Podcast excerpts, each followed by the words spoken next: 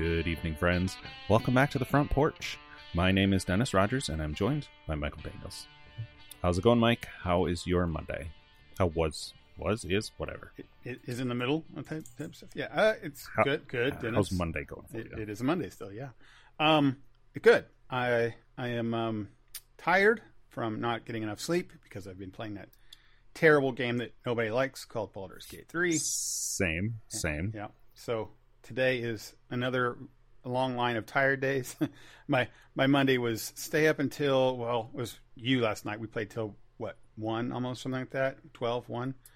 And then get up, go to work, work eight hours, um, come home, eat dinner, get ready to go, record the podcast, go back to sleep, play some more Baldur's Gate.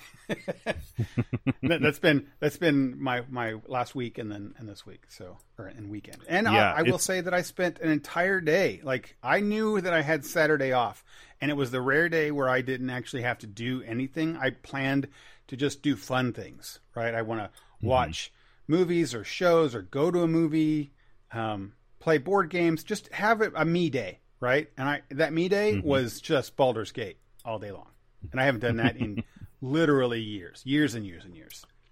Yeah, it's amusing to me that uh, in our first conversation, which was just like two weeks ago, I was very skeptical of this game because I had such a bad time every time I tried Divinity Original Sin 2. And I don't blame that on multiplayer because I had issues with it single player as well. It was just too many choices and I didn't really care about any of it. And Mhm.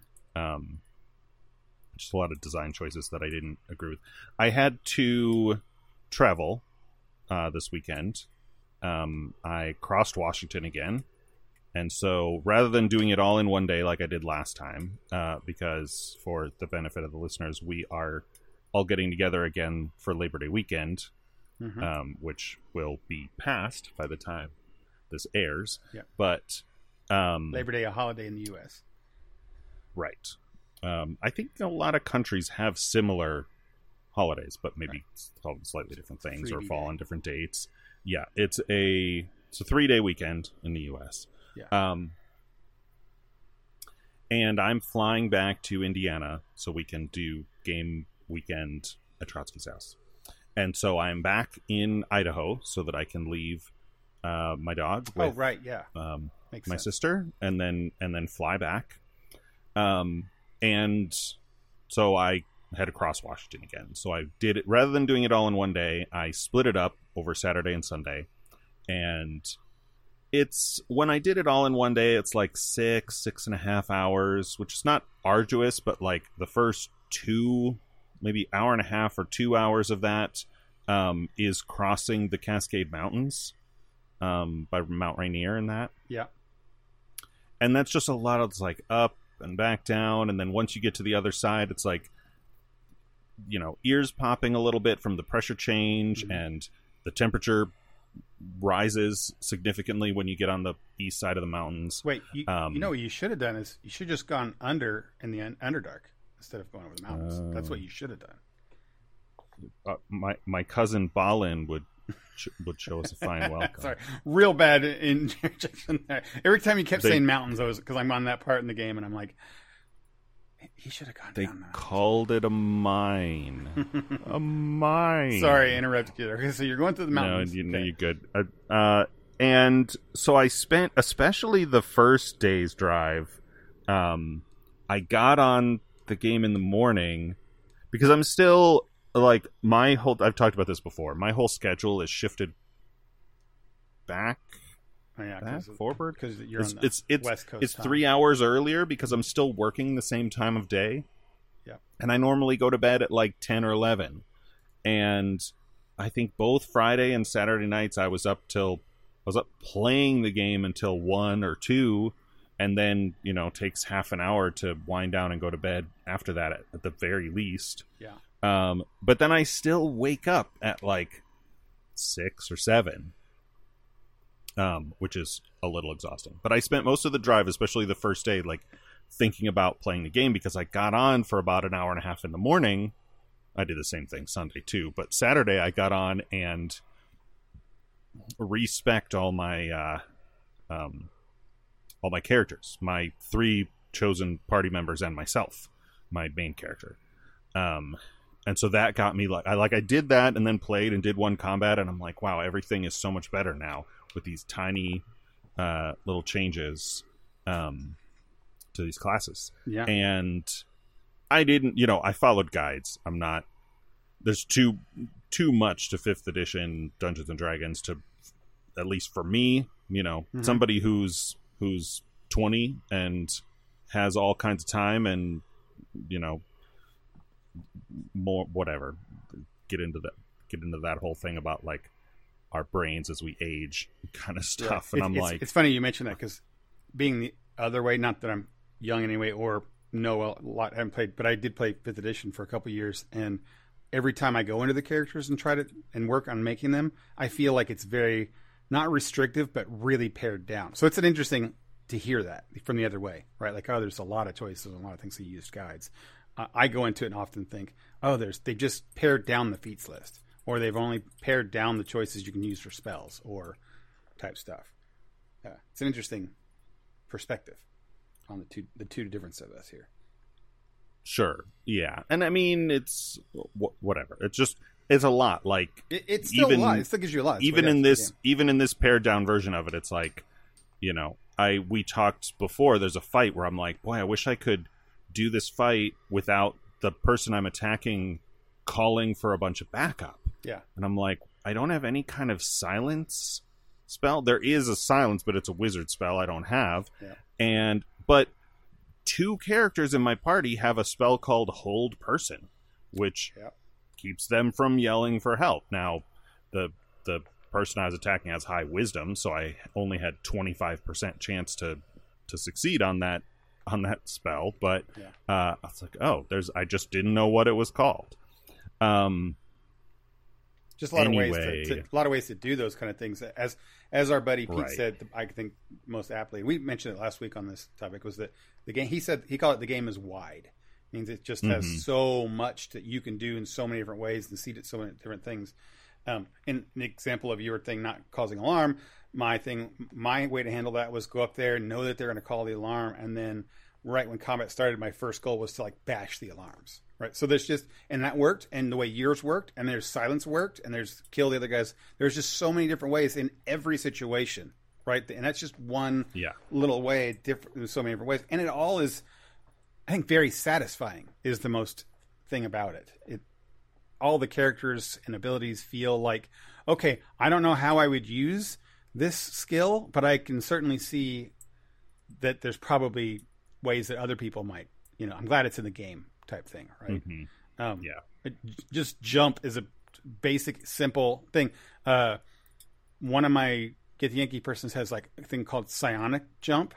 And I was like, Mhm. jump is a jump. Why do they need psionic jump? And then in combat, I was like, it was with the hag combat, by the way. And I'm like, I don't get all the way across there to get there. She keeps running away. And I'm like, oh, my psionic, I can make her super jump everywhere. And then she just jumps all the way across the board. I'm like, see, that's cool that something like that's in the game. It's not made like a lot of games. I think of things like Final Fantasy or whatever, where they put stuff in mechanics in so that you can use them in fights, or they'll make, oh, you need to have poison against this character, et cetera, et cetera.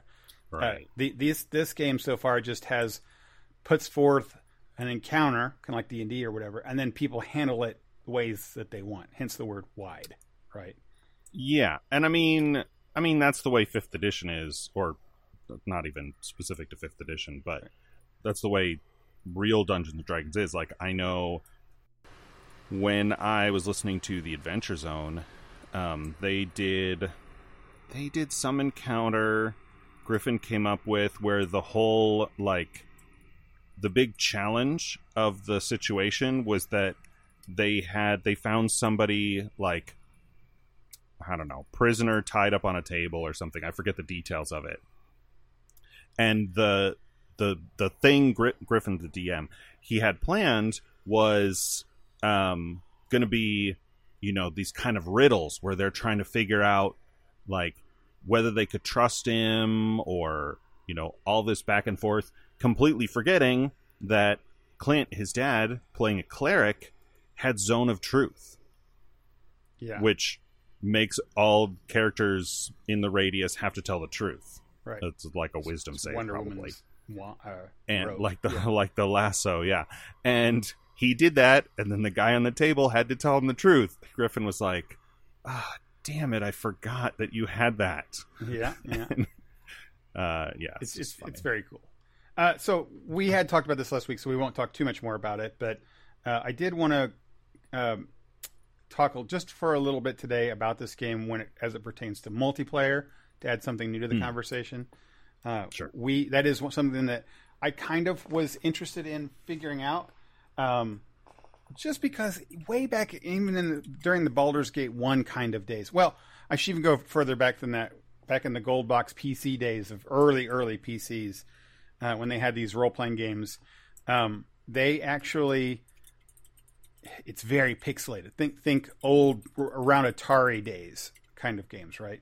And sure. you go through this dungeon and with D and D stuff, and they had them online on in like America Online and some of the very first kind of um, internet, you know, service providers and stuff actually had games that were like that, and then you could actually play other people around the world would play characters in your party. Um, so it was a, like single player role playing games, and then putting them online, it was this, this whole amazing, mind blowing ideas. But it all they always had some kind of issues ever ever worked out. Baldur's Gate, et cetera, et cetera. A lot of them just come in and say no, they're single player games. Um, but Divinity had done the thing where like we're going to make it a priority to make it multi capable for multiplayer and really put a lot of focus on that. And they did. Larian Studios, the company. Um, but Mhm. you and I have discovered that it had its kind of flaws, um, but not not because they didn't try hard, right? Um, and Sure. so I was kind of interested to see how if they took that information. I kind of like the studio. They I watched a lot of their behind the scene videos and their developer b- vlogs and stuff, and Mhm. and they're they're kind of really cool people and not just have a passion for it, but they want to play the games that they're playing. Um, so I was interested on how they could, if they would take what they had and, and improve upon that and find ways, you know. Um, so, but we had to try that out and getting people to do that uh, this last weekend. It finally happened. We had enough friends with critical mass, and I think uh, spurred on by me constantly prodding. Um, we had a lot of our friends, the Haralovich brothers and cousin, get online. I got to play with them. I got to play on that same night. I played with you and our buddy Trotsky and myself. And then Mhm. last night, you and I actually got to sit and play a game, or yesterday. So Yeah. now we get an opportunity to talk about it.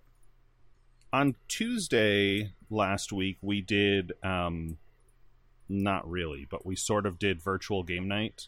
hmm Um that happens every other week and we didn't play many board games because we just had a couple people like um our buddy Fox was out of town. He's uh he was at Disney with his family. Yep. And so Trotsky tried to get that going, but we learned Mhm. what did we learn later we we tried with you and that's where i learned that's when i learned that uh um the the ma- oh i thought you said max like max Yeah, it was the Headroom. Max. Oh no, Um, no, it was like yeah. MACS. yeah the the while the game has a has a mac client uh that mac client is still in early access Mhm. um and the saves are not compatible but the the game clients are not compatible between uh mac and pc yet um they're supposed to go live with the mac client in september so hopefully that will be resolved but that for me was a thing where i'm like okay i guess i gotta go download it on my pc now and then once i did that i discovered the saves weren't compatible and i'm like well i guess i'm gonna start over because i don't want i don't want to use one client for my solo game and a different client for my multiplayer games Right. if we do that. And I'm really glad I did because then I discovered how many things are different between the well, and eventually the Mac client's going to be a live client anyway, and you'll have to start over because the saves aren't compatible. Like Mm. there's slightly there are slight differences in the story. The character creator isn't as good in early access. Um, all of these other things. Um, but yeah, we almost tried. Well, we did try you and I, I think, on Tuesday, and we were gonna try with um, with Trotsky, but he couldn't get his Shadow. He uses uh, Shadow for PC gaming because he doesn't have a PC. Um, but he couldn't get that working. He has it working now, but when we finally did try it a couple nights ago, but as of Tuesday, he still didn't. So Yeah, and and so that's our fir- that's our first part of our review, I guess. Right, is that finding out Sure, that yeah, the yeah. clients aren't compatible. Um, I do, also don't believe you can do things like it's not cross play from I think from PlayStation to PC. Um, yeah, I don't know because console. I don't think the play the PlayStation version is not out yet. Is that right? uh, it's a good question. Um, so yeah, I'm, I'm not sure. I- I, think I'd seen that they that they weren't maybe at launch is what I'd saw, but I could be, I could be wrong with that. one. So It- yeah, you- it might be like the the long and short of it is that if you're going to play multiplayer, you want to make sure you're on the same kind of system, which is is the first step. platform. Yeah. Um, For so now, anyway, couple- I don't. I don't. I'm sure you can find online, but I don't know off the top of my head whether right. crossplay. I mean, between Mac and PC, I think we could have crossplayed if the versions were the same. Right, sure. Well, so we have um, so the game is set up where you have the storyline of NPCs, what we would consider NPCs in the in the tabletop game, which are characters that have stories, and the DM kind of runs them and such. And they they have, and that's kind of they've got. There's the main story of the game that goes through, and they're tied into it as well, and cross your paths and join your party. Um, and in this game, they're not just NPCs; they actually are you know your party members, right? They fill fill it in type stuff. And if you're playing, sometimes you'll play with the DM, and it's just uh, you and a DM playing, or you and another friend, so it's three player D and D. A DM will sometimes fill it in with NPCs that will be in the party that the DM runs, right? That's kind of almost how this goes. Uh, they have stories and histories and big cinema scenes and whole kind of types of stuff. Or you can make your own character or characters and play with them instead of the story characters. So when you're playing multiplayer, uh, like say you and I started, we decide we could either play one of those story characters and become those characters, or we can make our own custom characters and then go through the game and pick up these other NPCs into our team. And at any point, You can do that in the in in a normal single player game too. You can play Yes. one of the one of the uh, companion Correct, characters correct. instead of instead of rolling your own. Right. So so in, in multiplayer, what what everyone I've done with so far, they obviously want to make their own characters in multiplayer instead of playing one, but you don't have to. Uh, but the key is that your these characters that you're not using, they go back to a place called the camp. It's like your your stronghold or your little camping site. When they're not with you, they're kind of there Your base, yeah. your base, right? That's a good thing. Um, so when you want to, let's say, I was playing with you, and then our buddy Trotsky wants to come and play with us one night. He wants to hop in. He could make a character and then come in as a mercenary type person, or he could play, you know, just jump in and play one of these story characters. Um, so that's kind of an interesting way that they handle that. Uh, I think that that would be more common when people have played through the game, the whole game, and then they want to play through it again. So maybe Sure. I just log in because I see you and Trotsky playing together, and I'm like, I'll join in, and I don't really mind where it is in the story or where it's going, right? Right. Um, but anyway, what are I'll, I'll ask you a couple things. What let's just talk about. Um, well, first off, I want to say playing with different people vastly changes the experience of the game, and, and I would highly recommend like you play with people who play like you, um, because when someone Sure. decides they're going to run off and go do crazy things and not wait for you or not do stuff, that could really bother you. Or if you want to not wait around on everybody else to to go on their inventory or look at stuff or talk about what items each person has, if you don't want to do that, then playing with somebody who does like that is just going to cause friction. Um, Sure. Well, it's just like, I mean, it's like D and D, right? You find your find your group. If you don't like, if you don't like the play style of the players or the philosophy of the the GM, the DM, um, you're maybe not going to have a good time, or you kind of, you know, decide what you're, you know, you compromise what you, you know, what you'll put up with, what you won't. Just like really any kind of social interaction Yeah, right? yeah, yeah. Like like I had the same I had some of the same issues when I played World of Warcraft, right? Where like I had one really good buddy and I wanted to play with him whatever he was doing, but he had no interest in a lot of stuff that I wanted to do. Yeah. The, you know, he was rushing to the end game and I'm like, there are still quests in this zone we haven't done. But are we not okay? All right, we'll go to this we'll go to this next place where now everything's hard to kill again. Like I was having a good time just wrecking these boars back in the you know whatever kind of thing. Yeah, yeah, Um, yeah. Yeah, yeah, and and that's that's kind of my prologue to this um, because I have played. I, I mentioned I think three or four different groups of different makeups, um, Mhm. and and and not to float your boat, Dennis, but I think I had the most relaxing or understanding time when I played with you last night because I think we kind of were approaching the game very similarly. Um, in the way we just kind of methodically deal with stuff, we actually listen to dialogue or make choices and you know handle things similar. Uh, so that was that was something. So so I'd like to ask you questions about how you feel and what you think based on that experience. How's that sound? Is that all right? Sure. Okay. So what what how was dealing with storyline stuff with more than just you there? How did that how did that feel? Now granted, I want to for our listeners, you and I have both played through basically act 1 already. So we kind of know hmm the general story, right? But how, how, did did it bother you that say when I went off and decided to talk to somebody you weren't there that you had to listen in on it, um, or was that fine? Did it was it helpful because I could do other things, etc. It's interesting. It's interesting because, well, what I was going to say a second ago when you're talking about people running around and and looking over the inventory or whatever, we both played pretty chill. Like I'm not worried about who's getting what items because we're playing different classes. We're not competing over the same items. So like, Yeah.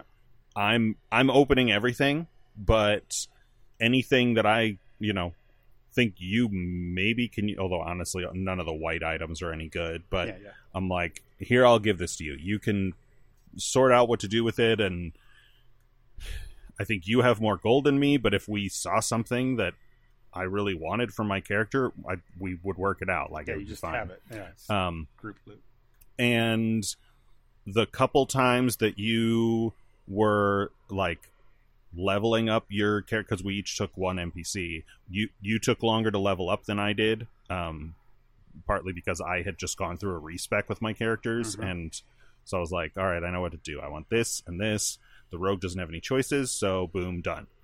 And then you were still working on it so i was like well i will wander around look for any thing i can click on just like i do in my single player game Yeah. and and just wait um i because of the early access thing i've played through the first it took me about 12 hours the first time and like six hours the second time because i skipped more of the dialogue cutscenes Yeah. because i'd already seen them Yeah.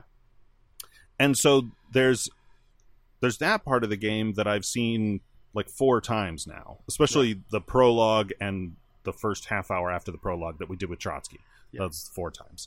And then in my single game i event- my solo game i eventually got past that and was going new stuff but that all of that stuff we were doing um, in our two player game.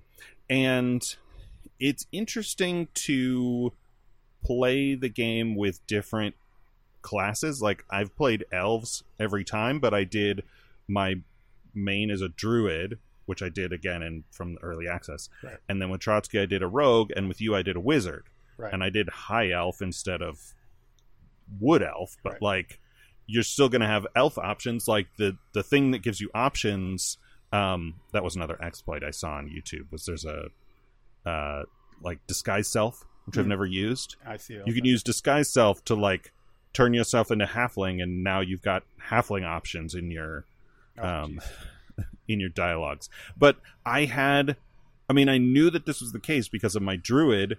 One of the first towns you get to is a druid town.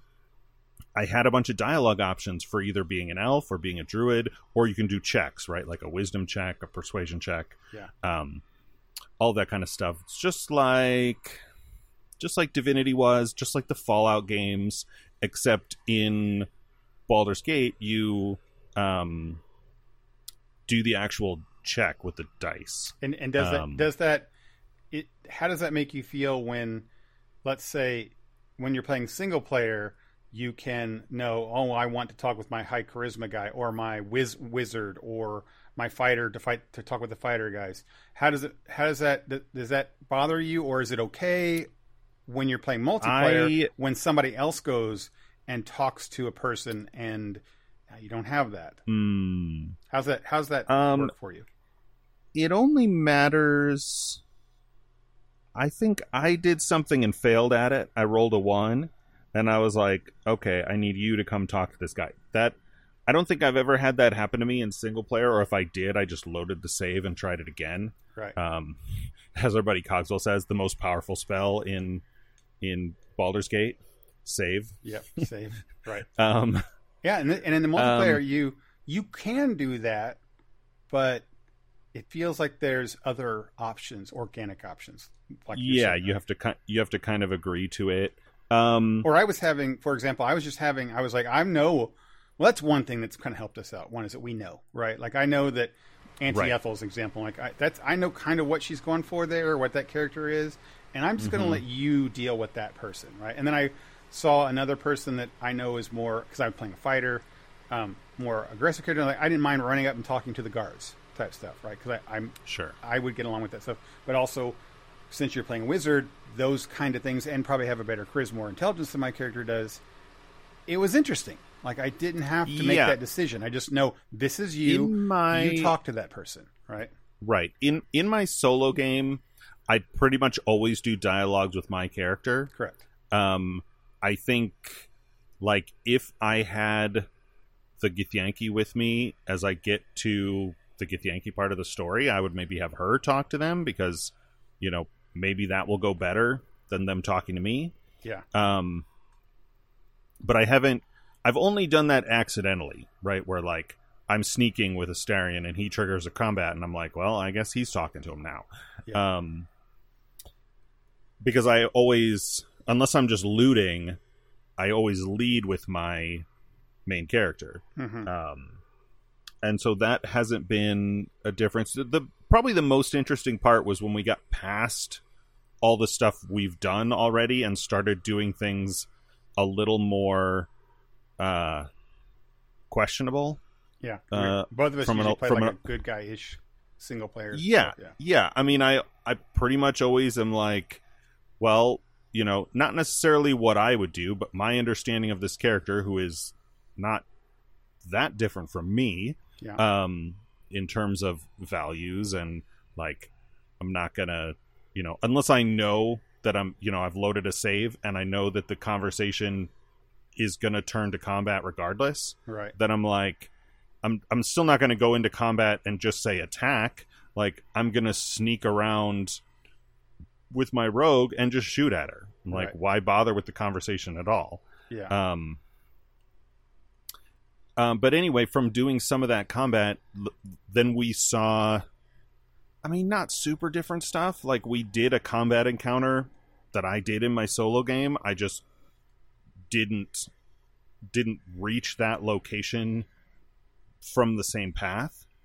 Right. And right, with, like, with another l- goblin into it, which was Li- literally, it's like a tunnel or uh, it's a passageway, and I came to it from the other and from the entrance instead of the exit. Yeah. Um, and I mean, I have a feeling there will be more differences when we get to the Goblin Town. Of course. Um, but yeah, I mean that's the that's a thing that I haven't done because I only have one playthrough. But it, Yeah. I mean, I technically have two. But in my second playthrough, I've made most of the same choices. yeah.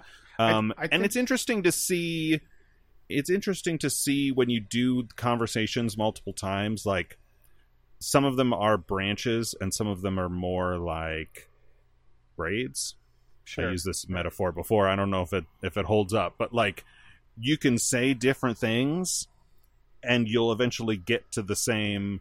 They're like, well, anyway, let Yeah. me let me ha- you know have a look at your eye and see yeah. So, what some, it is. some And you'll is like you'll who, get there regardless. who your but, party people approve of what you say or don't disapprove. right and like and like maybe when i talk to the to the uh, first druid I'm not a druid, so I can't quote druid uh, scripture at her, Hmm. but I can, you know, use a really high intelligence arcana to understand kind of what she's doing and go, um, you know, this will be fine. You can, you can do this. Like, not, you know, get her to still let the tiefling girl go. Like, instead of not going full evil, right? Where I'm just going to attack her. Partly because I'm a wizard and a rogue in a room full of like eight druids.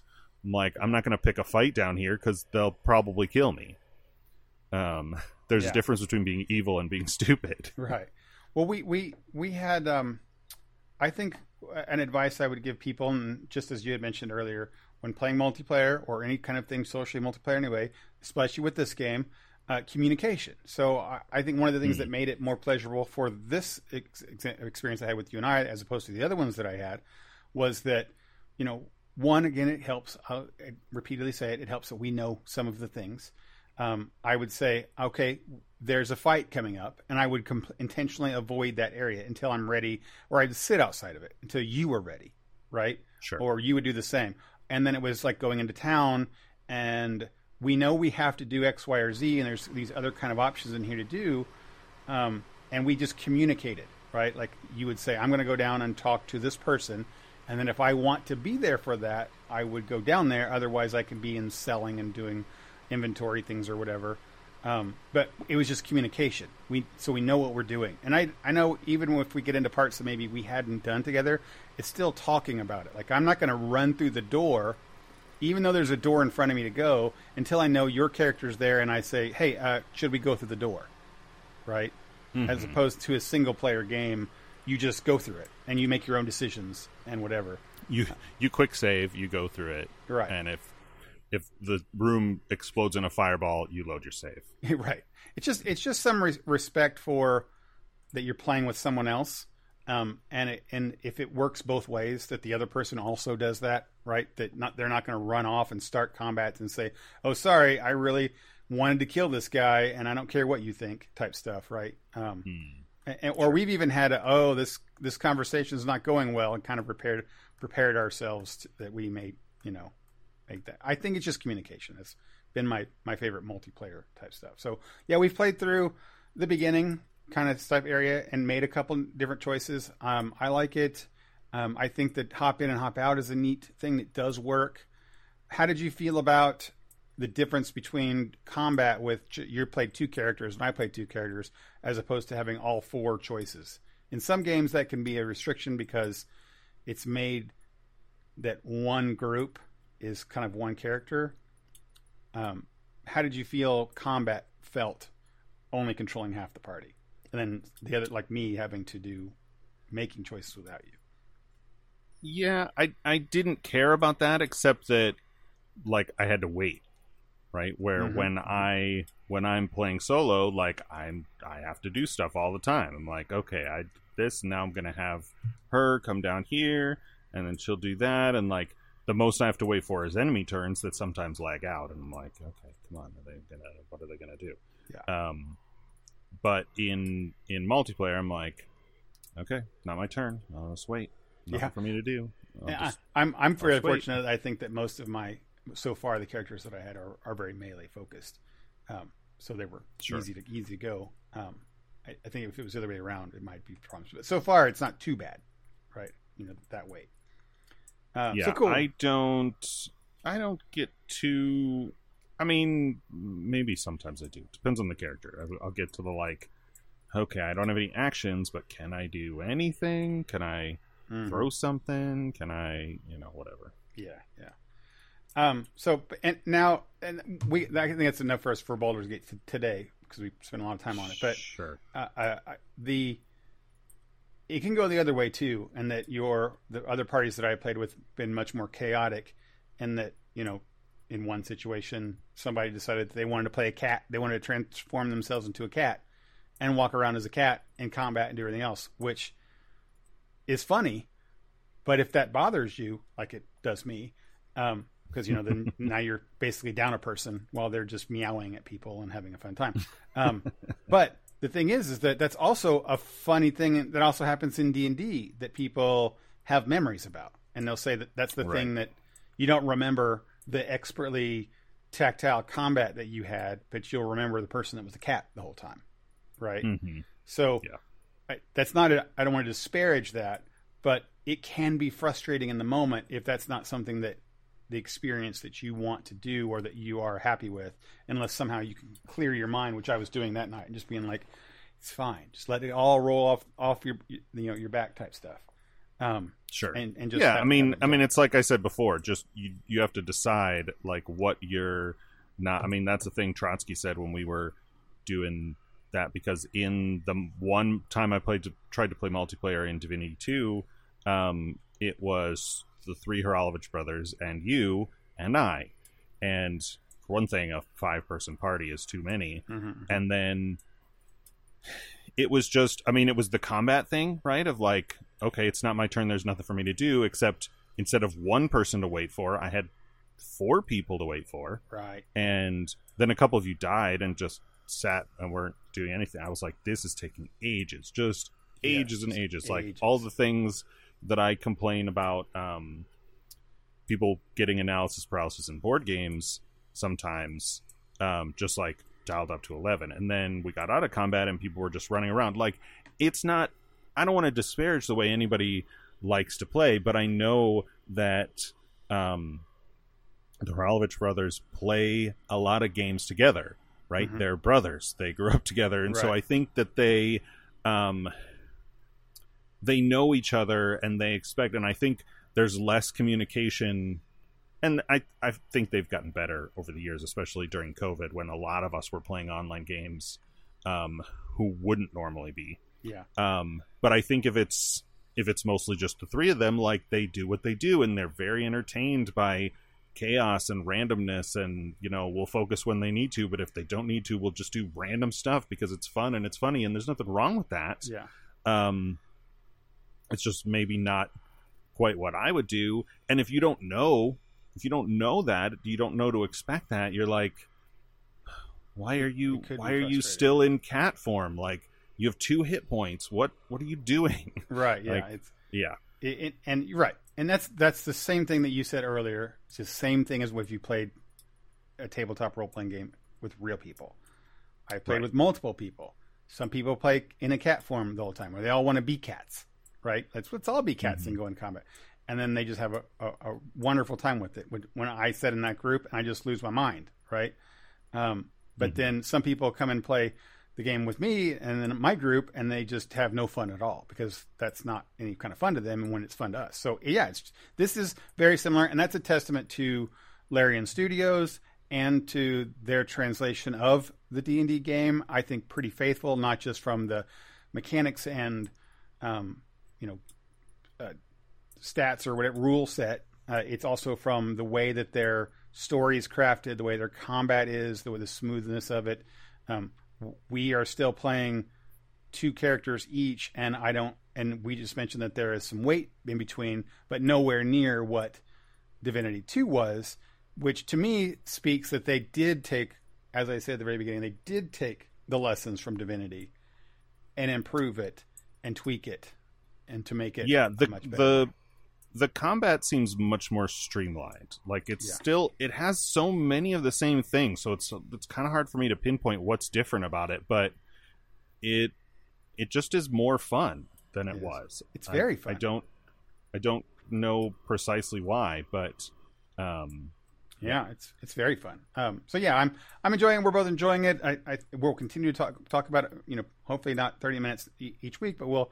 I know it's something that dominates our time, unlike other games we've played in the past. Um, I the thing that it's the most satisfying to me is that I am a, a, easily a week. Are we a week into playing this, or two weeks? Two weeks into playing this game, I am. maybe two weeks and- you started before i did Right. But- and and I feel still today excited to play it. And it's and I'm excited to play it through chapter the first act again because the game itself is just fun. And it's not Mm-hmm. it's not like the way like say Diablo is fun from just like the grinding perspective or the looting or the you know the gameplay loop is what they call it, right. It's actually the game Mm-hmm. itself is fun to play. The people are fun in, in there. The You know, character creator is good. The, the right amount of options, but not too much options. The graphics, even on lower end systems, are great when you can actually see the freckles that you put on your character uh, close up, kind of type stuff. Even on low end machines, um, and and runs pretty well. So really good points to Larian Studios, I think. And we said that last week, and I, I think we both agree, and everybody on TikTok agrees with clearly. Um, so yeah, it's it's just uh, it's good. Okay, so moving on. Uh, we have been putting off um, Strange New Worlds season ender. Um, so Not- let's actively putting it off, just knowing that by the time we talk about other more topical things, uh, we don't have enough time because every time we talk about Star Trek, our the time we think we're going to spend on the topic doubles. all right. Um, so like, that being okay, we said, can't Dennis, we still have to get in our other reviewing of Pride and Prejudice this week. So yes, listeners, if you listen to last week's, we watched Pride and Prejudice, and we watched a different one this week, so we'll talk about it as well. I mean, the good news is the 05 Pride and Prejudice is like a fifth the length Yeah. of the 95 version, so we should be able to cover it in like seven or eight minutes. I think that sure, math. sure. the formula. Uh, Right.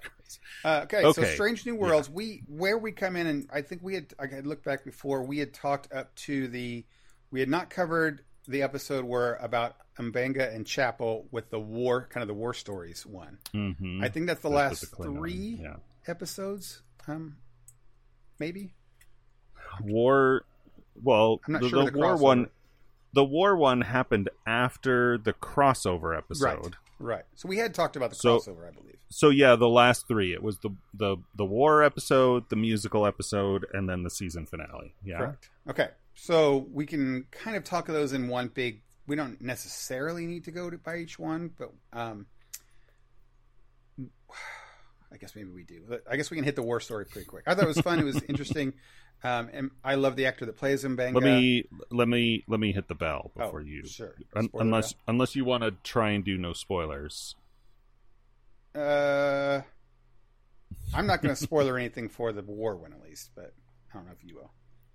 Yeah, I don't I don't think I will either. That um I was just going to say I thought the characters were were really good, and yeah, yeah, it's it's you you get a a a, lot, a little more development on M'Benga and um Chapel and Chapel and and Erica.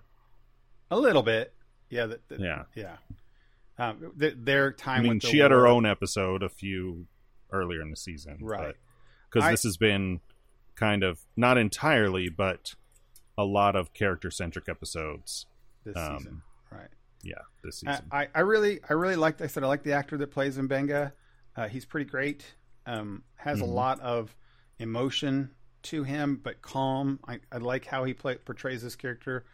Um, so him dealing with the war, it's kind of like talk, going back in history at the war, and then how a Klingon comes on board, uh, you know, an ambassador now, and how he deals with that, and not just him, other people do too. Chapel does, right? And she has to deal with it, and with Spock around and such.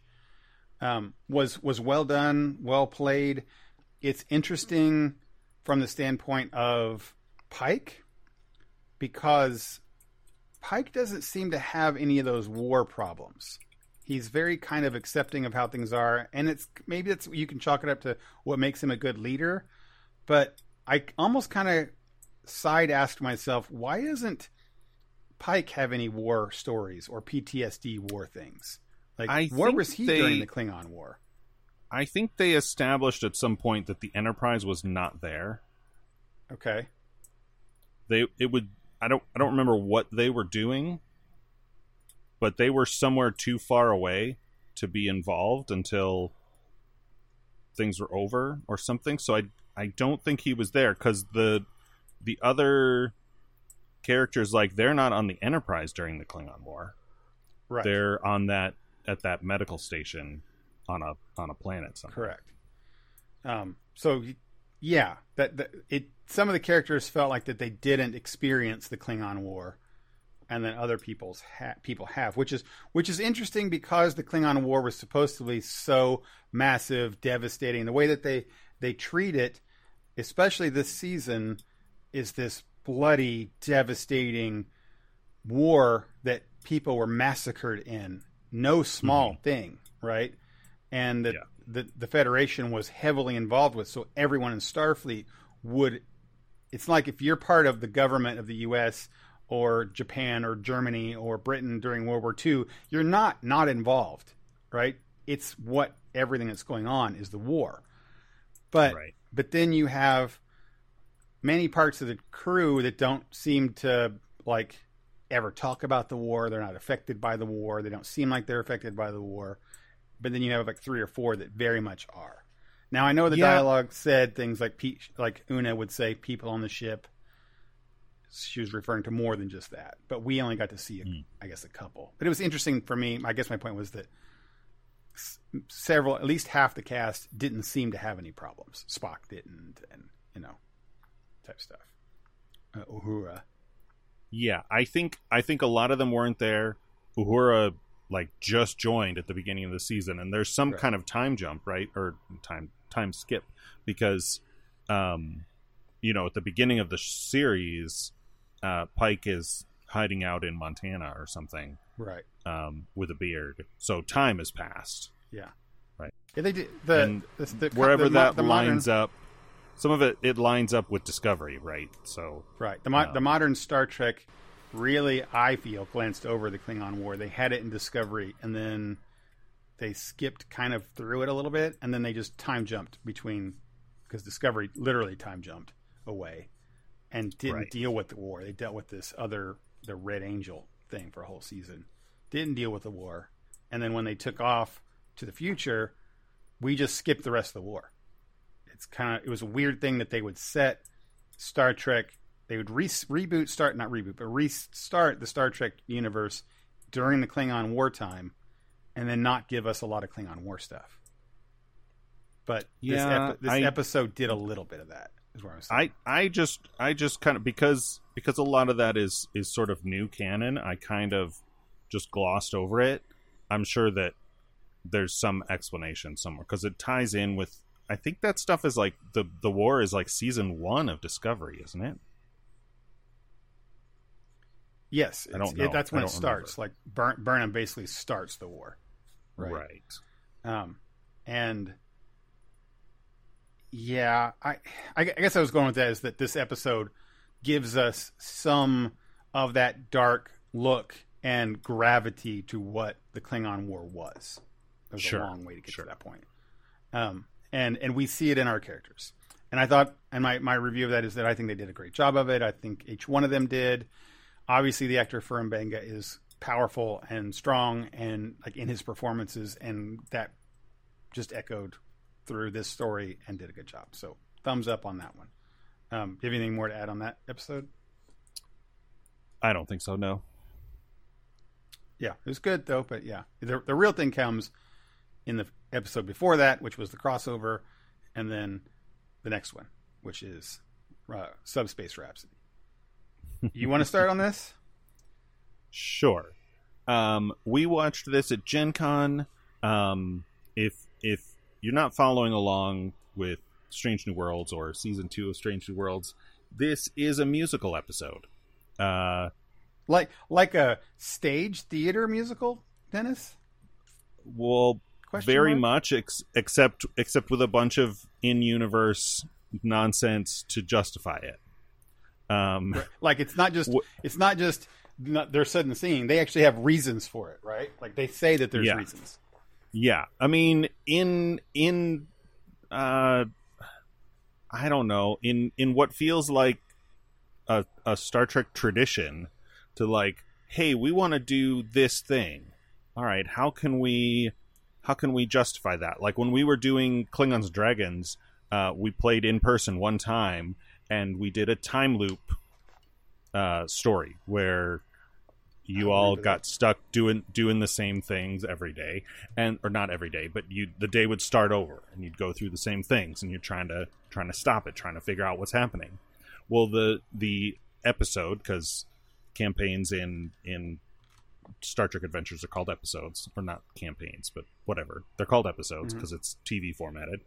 Uh, the episode starts with some scientists have a new module for ship scanners that can detect chronotons, right? Which are the made up, uh, one of the made up particles in the Star Trek universe that that are related to time, right? The idea being, if we modify these scanners, we can look into the past of of a planet and see what the civilization was like. You know, if it's all ruins and and nuclear winter, like we could scan. Uh, to say we, the ship can scan it and see like, oh, they had these kind of buildings and this kind of technology, and here's some of the the political uh, things, whatever. You know, obvious right. advantages to that.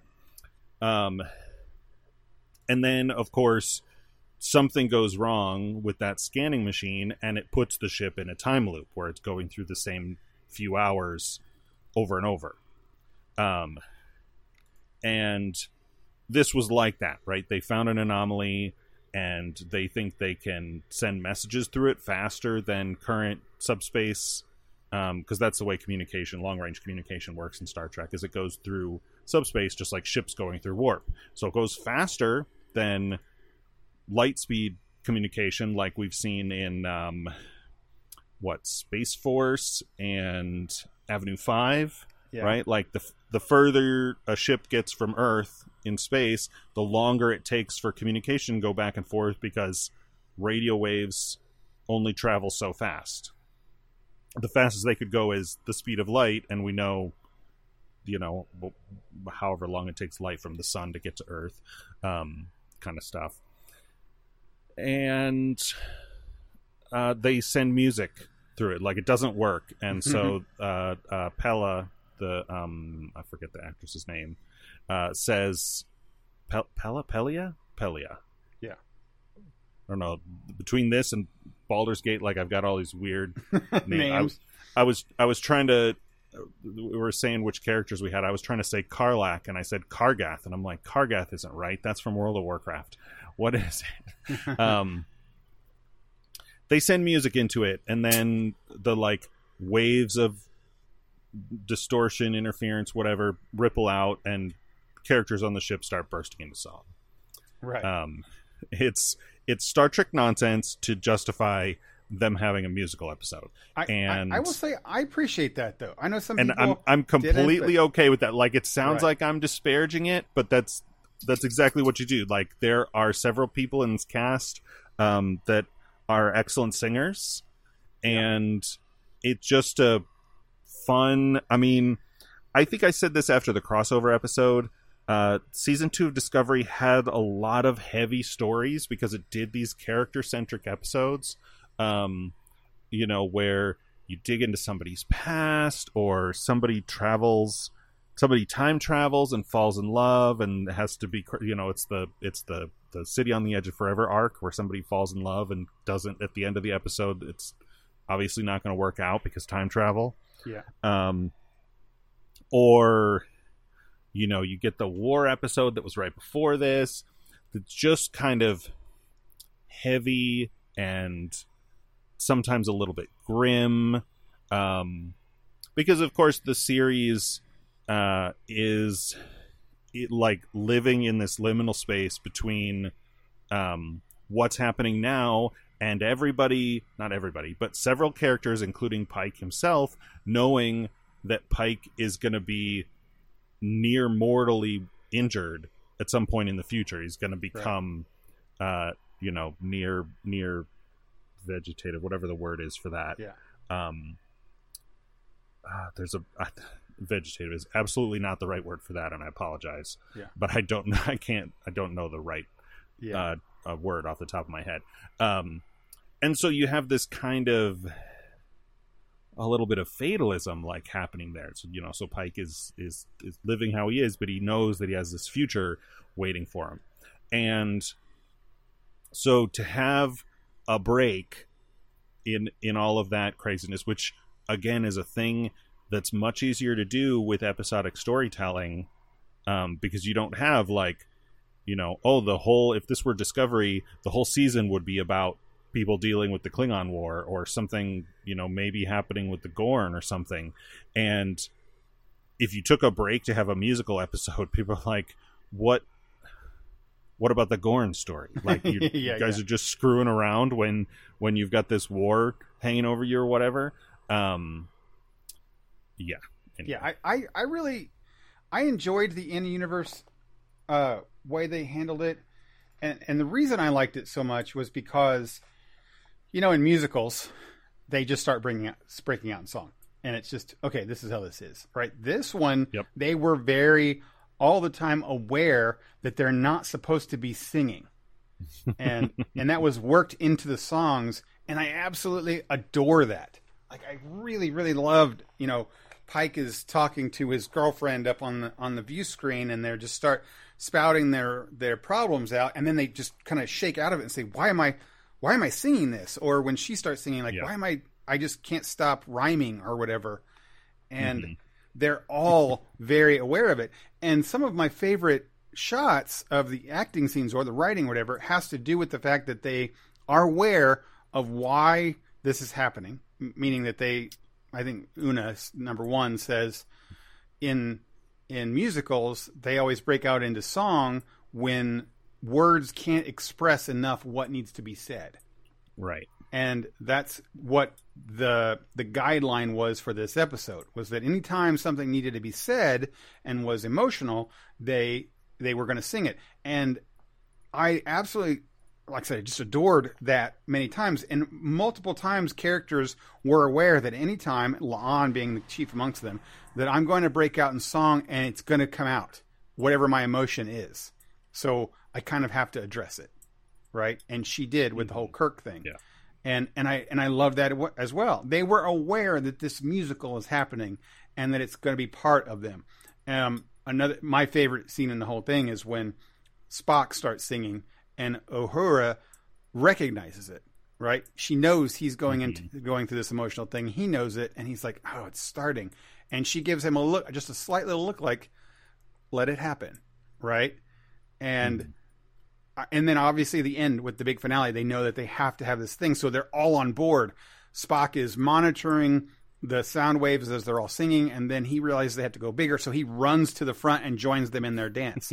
Like they're very aware of the musical thing that they're doing which i love. And i wish that more musicals actually did that instead of just you know assuming now it's a song you know it's a it's a disney show so we're going to start breaking out in song type thing. Like i like the awareness of what they're doing Sure. Um, well, I- I mean, I mean something.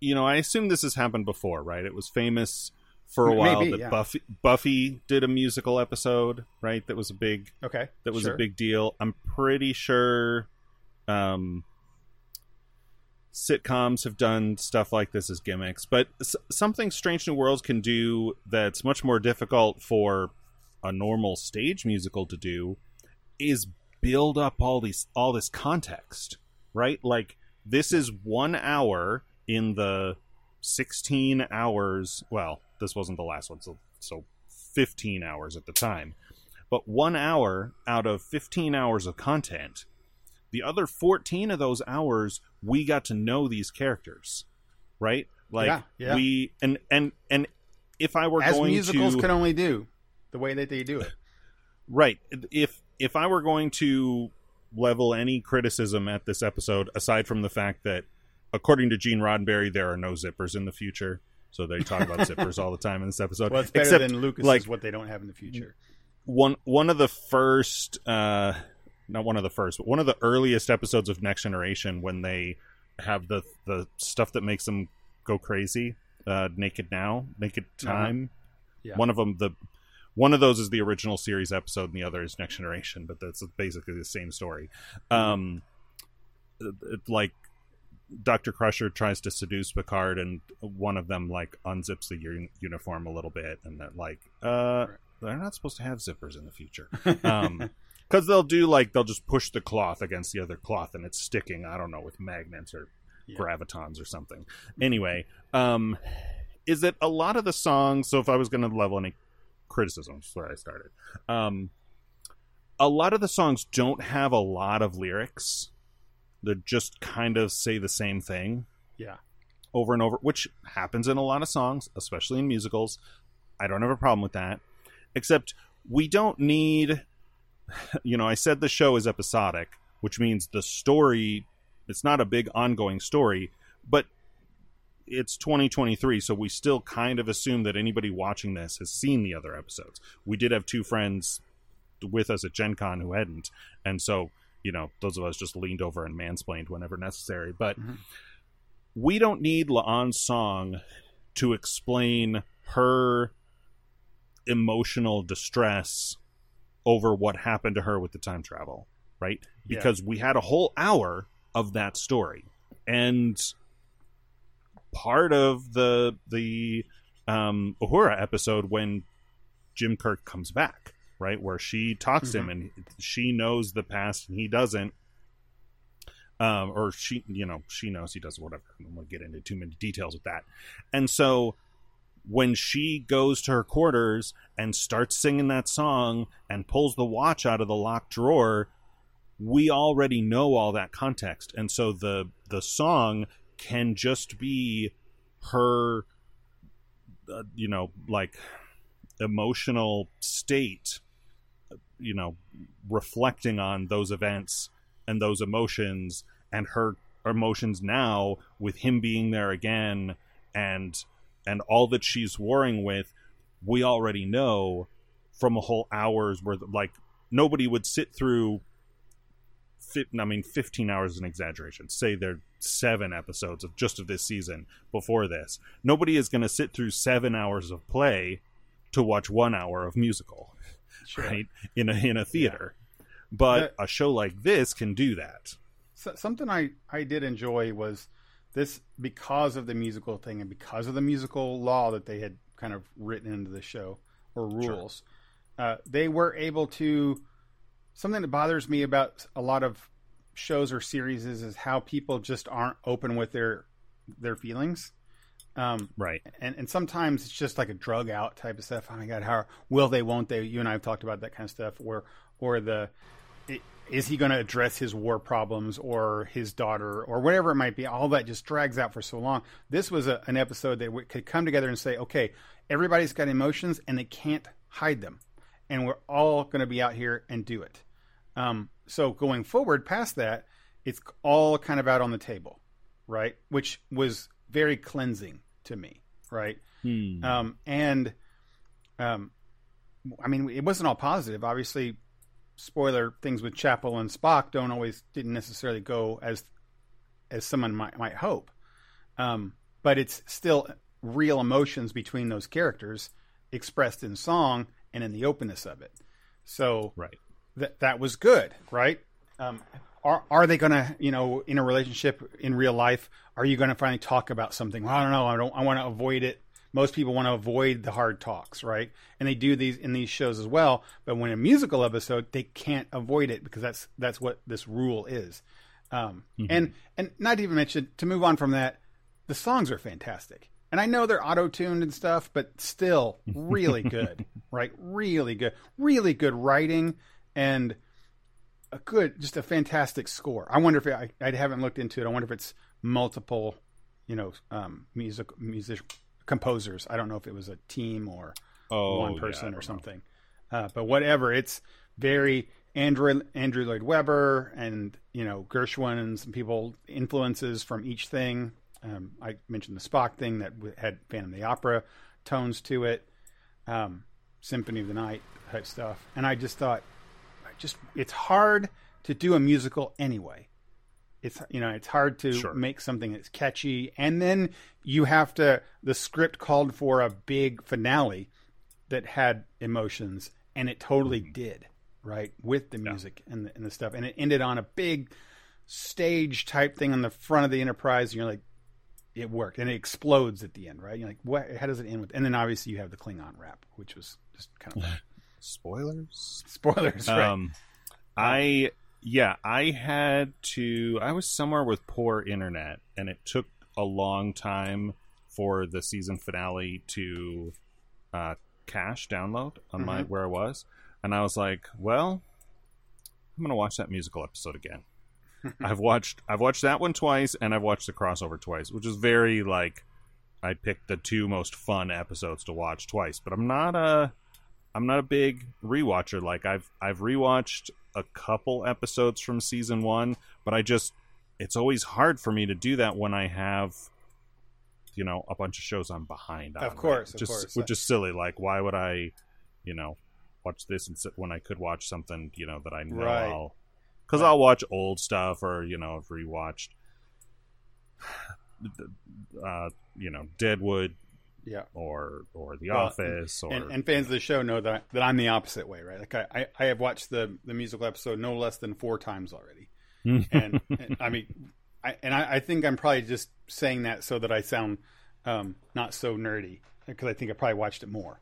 Um, and and watching it is a loose thing. It's on it's on the other monitor when I'm actually working, working, right? So it's not I'm intently putting this on and focusing my attention on it. But I I will play those often, or when I'm doing a board game, I have it on type stuff. So I that I don't know if that's considered watching it, but it's you know it's in my my thing. Um, Sure, sure. And and I have the the you know listen to it on Spotify all the time and have it on the car all the time. So it's um Hmm. it's I, I really love it that much. Okay, so that's my favorite. I'd mention it's it's in my top five Star Trek episodes of all time. Um, that's easy to say because I also like musicals in general. Um, so it's Sure. an easy sell. Uh, now we go to the finale. Uh, go ahead and ring the spoiler bell for this one because I don't even know if I can not say things about it. Okay, I'm gonna hit the bell. We are gonna talk about the season finale of season two of Star Trek: Strange New Worlds. So if you've not seen it and don't want to be spoiled on the plot, uh, uh, skip ahead. So I thought that this whole season was going to be Gorn centric, which good on them for they stick with episodic content, but they they still have a lot normal of threads. a normal show would have done that, but Yeah. not this one. yeah. So this one right did not do that. So it did a a first kind of had Gorn, the last has Gorn. So this is big Gorn stuff, and um, we get we get Scotty. That's probably the biggest thing. Um, Mhm. I'm I'm mixed on this one because I like uh, Pike and his relationship, as imperfect as it is. Um, I like both of those characters. I like their interactions and just the strong feeling that they're going to kill her off because that was kind of you know she's impregnated or whatever with the, with the Gorn stuff. Makes me sad. Um, so I don't know how I feel about that. They didn't they didn't kill her off because the season was a cliffhanger end. But right. um, yeah, it's it's a good episode. There was not a bad episode of the season, so I'm not saying it's bad. And there's I have nothing to say bad about it. I'm just nervous about what they're going to do with it. Um, I didn't like that they Mary sued Chapel. It was too obvious right off the bat. They're not going to kill her off stage. There was there was no stakes there.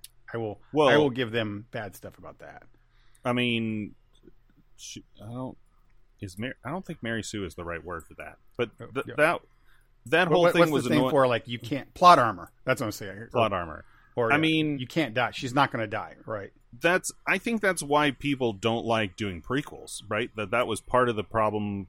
Well, the real problem was bad writing, but part of the problem with the Obi Wan Kenobi show, like Yeah. you already like it's not a guarantee, right? Because we knew how Rogue One was going to end, Yeah. and you know that was still good. I mean, same thing with Andor, um, but we know.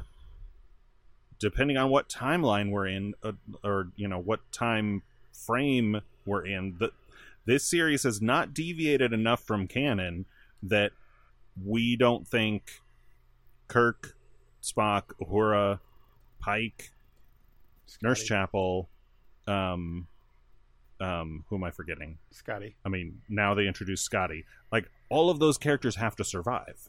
Right. So, And like, you can put them in extreme M'Benga actually on peril. I think M'Benga is in one of the early uh, original series episodes. Yeah, he's Right. an original character. So they they can't. There's no. There's just. It's very hollow when they try to do the oh they've died, and so maybe that was why I didn't have a lot of thoughts on this one was because I just Sure. side eyed a lot of it. That's like the first half when they're all Yeah, panicking like- about like- Chapel dying. like oh no i mean you know shows do that right Yeah. like um you know in the old in all the old shows you know you pretty much i mean maybe Next Generation raised the stakes slightly when they killed off Tasha Yar, right? Yeah. So like sometimes characters do die, but it's a big, it's a big deal. Where- Yeah. Like you knew, you knew probably Picard was never going to die, Yeah. right? And so every time his life is in danger, you're just like, oh, how is he going to find his way out of this one? But you're right that this this season finale spent a lot of time with characters thinking Chapel was dead, and I'm like, well, okay, she's obviously not dead. Like Yeah. that's And- and not then even it, a thing. It got a little grown with it even worse when oh she's the only survivor. I'm she's like, the only ah, survivor. All yeah. right, yeah, and she she's just somehow is, and then who's the only one person who can come save her? Okay, It's it's Spock. All right, fine. Right of all I mean, the people, Yeah, in the original series, when when Spock was the only non-human on the ship, and I think we see other aliens in the background in ten, not ten four, whatever they call the bar on the yeah, right. Pike's Enterprise, um, because they're not like like uh, Hemmer is gone, but I don't think any of the rest of the main cast are not human. Well, except for The engineer. Pelia Yeah, yeah, but but it's it's canon from the original series that Vulcans are physically stronger than humans, sure. right? So so you're like, okay, yeah, since I mean this how many times? That's that's uh uh, uh Star Trek 2 when Spock goes in to do the thing with the warp core and dies, like he's the only Spoiler, one man. spoiler for that like 40 year old movie i am now and will always be your friend whatever Yeah, the yeah, line is. Right. um But Spock going over the ship. Yeah, yeah i'm like okay yeah fine you can justify that but this is this is real it was it was real. And, and that's what that's kind of my feeling on this last episode. It was good well done well acted you know uh, well shot well directed but the the plot itself was just uh, fine right? Not not saying it's bad because there like i said there's no bad episodes here so far it was just they didn't really stretch and I think you might have even said it a couple times on a couple things.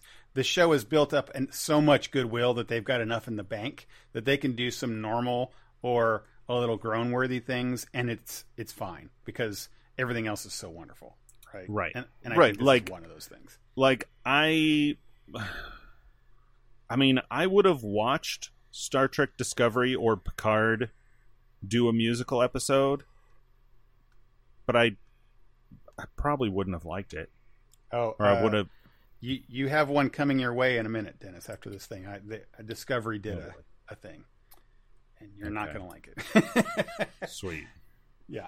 Um, I, I do enjoy not liking things. Well, we already have something that we are not a big fan of Discovery as it is, and then there. I'll just. I'm not going to say it. I'm just going to send it to you. We'll see. I, people who are there can go do a, a search for Star Trek rent parody, and you'll find it. Um, So yeah, it's awesome. Uh, so anyway, yes, uh, that's was kind of my synopsis on this one. Um, you know, I, I did like that they're pulling the Gorn fight in, although I don't know if there's a big Gorn war in Star Trek canon. I feel Uh, like it can't be. I mean, again, that's me. Like, how close are they going to stick to the canon? The Gorn were introduced in the original series, and none of Kirk's Enterprise knew what they were, or at least Kirk didn't know what he was. Maybe Right. they'd heard of them, but like, so I don't think it can be too widespread. It's the same thing like knowing what Romulans look like. Like you can you can bend canon a little bit, but you're like, that's how Romulans were introduced, right? It's like they saw him and they had never seen him before, and they're like, these guys look like Vulcans. What the heck? Yeah. Um, Um, one one other But- thing that kind of just, but there's a lot of bad things, little little things in here that kind of nitpick me here. Uh, again, corrected by the great acting, directing, and other st- and characters. But there's this imaginary line of where people control things in the, you know, who's Gorn space versus Federation space. Oh, and oh, right. how is it that a planet just stays stationary in space and doesn't rotate its sun or move? Does does the universe Gorn space rotate with that planet? I don't understand. You know what I'm saying? Like they couldn't cross it's- the line into the the planet's thing because it's in Gorn space, right on the other side of the where they're at. And I'm like, Oh, yeah, it's it's really close. Like in reality, I mean, I don't but planets don't know. move in a rotate around a in sun. in an orbit, right? Like I would I would say it's by system, right? Like is the system in on this line or on the other line? But they were like the planet was it it might be like a war like that is their territory and the moon is not, right? Like they Yeah, claimed that. You, you would think, so but they showed but- on the screen the line. They, they did a line through Mhm. space, and that we're on the Enterprise on this side, and the Gorn's on the other side. And I'm like, yeah, What? that's that's that's not great writing. yeah. I was like, okay, all right. So that was this episode. A lot of it felt like not so great writing when you even just kind of look at it sideways. Um, but I, I they earned so much goodwill that it was fine. But I, I will say that it, it wasn't um, spectacular or and hugely memorable that I'm going to go back and say like. You know, besides the introduction of Scotty, which my own my own opinion on the actor Scotty was that he was fine. I don't think he was anything Mhm. spectacular. He's fine. Um, Yeah. yeah, he, he's he's nothing great. They're giving him a history with Pelia. Okay, fine, same thing. Um, sure. But yeah, we'll, we'll we'll see. They they have a couple of these things where they're they kind of are shoehorning the old cast or the old characters into the this Enterprise. Um, like Scotty's going to end up on the Enterprise because randomly he was on a thing and escaped. Why would he automatically get promoted to the flagship that everybody wants to be en- engineering? Right. I mean, or- that's what that's what JJ did. So Right. Exactly. And I then don't, I don't think he did that movie, but you Yeah, know Kirk. Kirk, same thing. Kirk's on the Farragut, but he's always on this star on the star, on the Enterprise, right? I mean, he's been on the Enterprise twice in out of eight episodes, but sure. Well, and then La'an also intercept him on the Enterprise in the future or something. It's like, it's like in, they, they're the kind of always trying to have them on the show, but not on on the Enterprise yet, type stuff. Yeah, I I hope that they don't do too much of that because, as we talked about before, the plot armor, right? It, E- it exactly. make- yes. it takes some of the stakes out of the writing. Right. Yeah, I I love the characters as much as anybody else does, and, and I've been on the record saying that this is my favorite Spock of all time. So I'm I like that they have them on there, but as soon as you introduce another one into there, then it comes with a whole bunch of baggage. Then you're all as soon as Kirk comes on, it's all the Star Trek people online can talk about. It's like his comparison to all these different person, and how his mannerisms is, and how does he treat women, how's his interaction mm. compared to Shatner's. I'm like, oh my god, I just don't want to deal with that, right? Like I want to enjoy a character for a character and not this kind of stuff. And as they Right. introduce new characters, it's just going to make it worse. So Sure. I want them, but I don't need them right now. You know, I'm enjoying the cast. Let's let's stay with that. The, Um, the cast we deserve, but not the one we need. How does that line go? Whatever. Right. Uh, Uh, okay. yeah, so I don't. we, we I do don't have a lot the- to add the on that, but we we need to we need to move on. Yeah. Yeah. Uh, okay, so let's do this week's uh, version of Pride and Prejudice.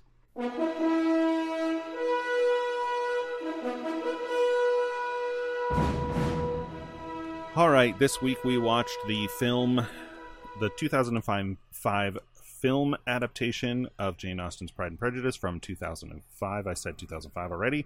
Um, Keira Knightley, uh, Matthew Macfadyen, Donald Sutherland, uh, Judi Dench, Dame Judi Dench, and uh, probably a couple others I'm forgetting. Um, uh, oh, Elon Musk's ex-wife. Harriet Jones from uh, from Doctor Who, who was also in Downton Abbey. Uh, actor, Yeah, actress whose name I'm forgetting was the aunt. Um, yeah, this this is the same story, right? So so nothing nothing too much to dig into in the story of this one. We talked at length about the culture and the history and um, stuff about the novel. I did talk to um, my mom a little bit while I was traveling because this I know about this story in this movie because she watched the miniseries. Um, Yeah. Amusingly, she told me that growing up and stuff, she never heard about Pride and Prejudice. Like it, Okay. wasn't a thing that ever crossed her radar. But then she heard about it from You've Got Mail, right? When hmm Yeah. uh, Meg Ryan is is emailing Tom Hanks about this, which is amusing to me because I feel the same way about The Godfather. Right? Tom Hanks talks about The Godfather in that movie. Yeah. right. Um, but she watched the miniseries with a handful of other, um, uh, like romance movies or or miniseries. Something that my dad picked up somewhere at some point. They were traveling, or maybe she was sick. I forget what the thing, but um, it's become you know this classic again. Yeah. and um, I guess I I, can say. Go ahead. I was gonna say, I think every list. I was just going to interject that I think every list that you see anywhere online, I've done a little bit of reading and research on a lot of stuff this last week with this show, which I won't go into. But but I will say that almost everyone puts these two as the top two and uh, versions that anyone's ever seen. That they've That- done so many, and these two that- are the top. that doesn't surprise me at all mainly because these are the only two i've seen right nobody Yeah. ever talks about the one i know i said this i probably said this last week but back in 05 when this movie came out they talked about it on Filmspotting which is one of the earliest movie podcasts because podcast just started in like 04 um, and they had a bunch of their listeners write in to say oh, you got to watch the BBC miniseries from 95. And they're like, I have never had so many people recommend to me a BBC miniseries costume drama as we have in talking about Pride and Prejudice.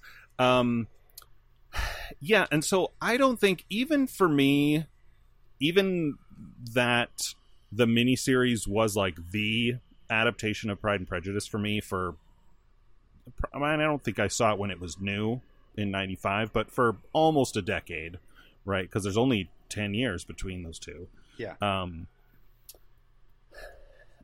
uh, even though that to me was like the original and the 05 was the new one um i don't think i could say that one is better than the other I think they're Um, both excellent, right? I mean, they really they're- they're really they're good. they're both excellent. I think um, just as a if I were going to try to sum it up as as succinctly as possible, um, I think the 95 version gives you a better opportunity to appreciate the writing and the dialogue because it's all spread out and you get a lot of back and forth. It's been too long since I read the novel to say like which things were changed where. Obviously, it's maybe more obvious because we watched the 95 one last week and Yeah. watched the 05 version a couple days ago. right. Um, so it was really easy for me to see where things were compressed, right? for to sure, take it from sure. Yeah. to take it from five and a half hours down to two, um, to say like, oh, they're going straight from this happening right into this happening, where those were completely separate scenes, maybe with some other events in between, and there are time jumps in both, um, where you see like this and this, the seasons passing. Um, so I think I think that is a big advantage of the miniseries. Um, is it's is it's more it's it's it's more um, I don't want to say I don't want to say methodical. It's more sort of contemplative and uh, you know stuff has has room to breathe. Where the film is um is just visually stunning oh, um, 100% without a you can really see the the the difference in budget from the 95 to the just in the the ball to the film. right, alone, right? yeah yeah i mean there's they have the, as as far as like people actors extras all that it's kind of the same right like Sure. the crowd scenes are crowded there still is a lot of talent in actors on both sides i think everyone that i've talked to likes the mother in the 05 version much better um, even my Oh, mom really? who loves them both um, Mhm. is like the the you know it's the same like the writing the character is the same but the 95 version of the mother is just so ridiculous um, and over the top. Yeah. Um, but you can see like there are scenes, and again, I don't. I'm sure that somebody on YouTube, and I should. I was gonna look for those, but I spent all my spare time playing Baldur's Gate. Um, Mhm.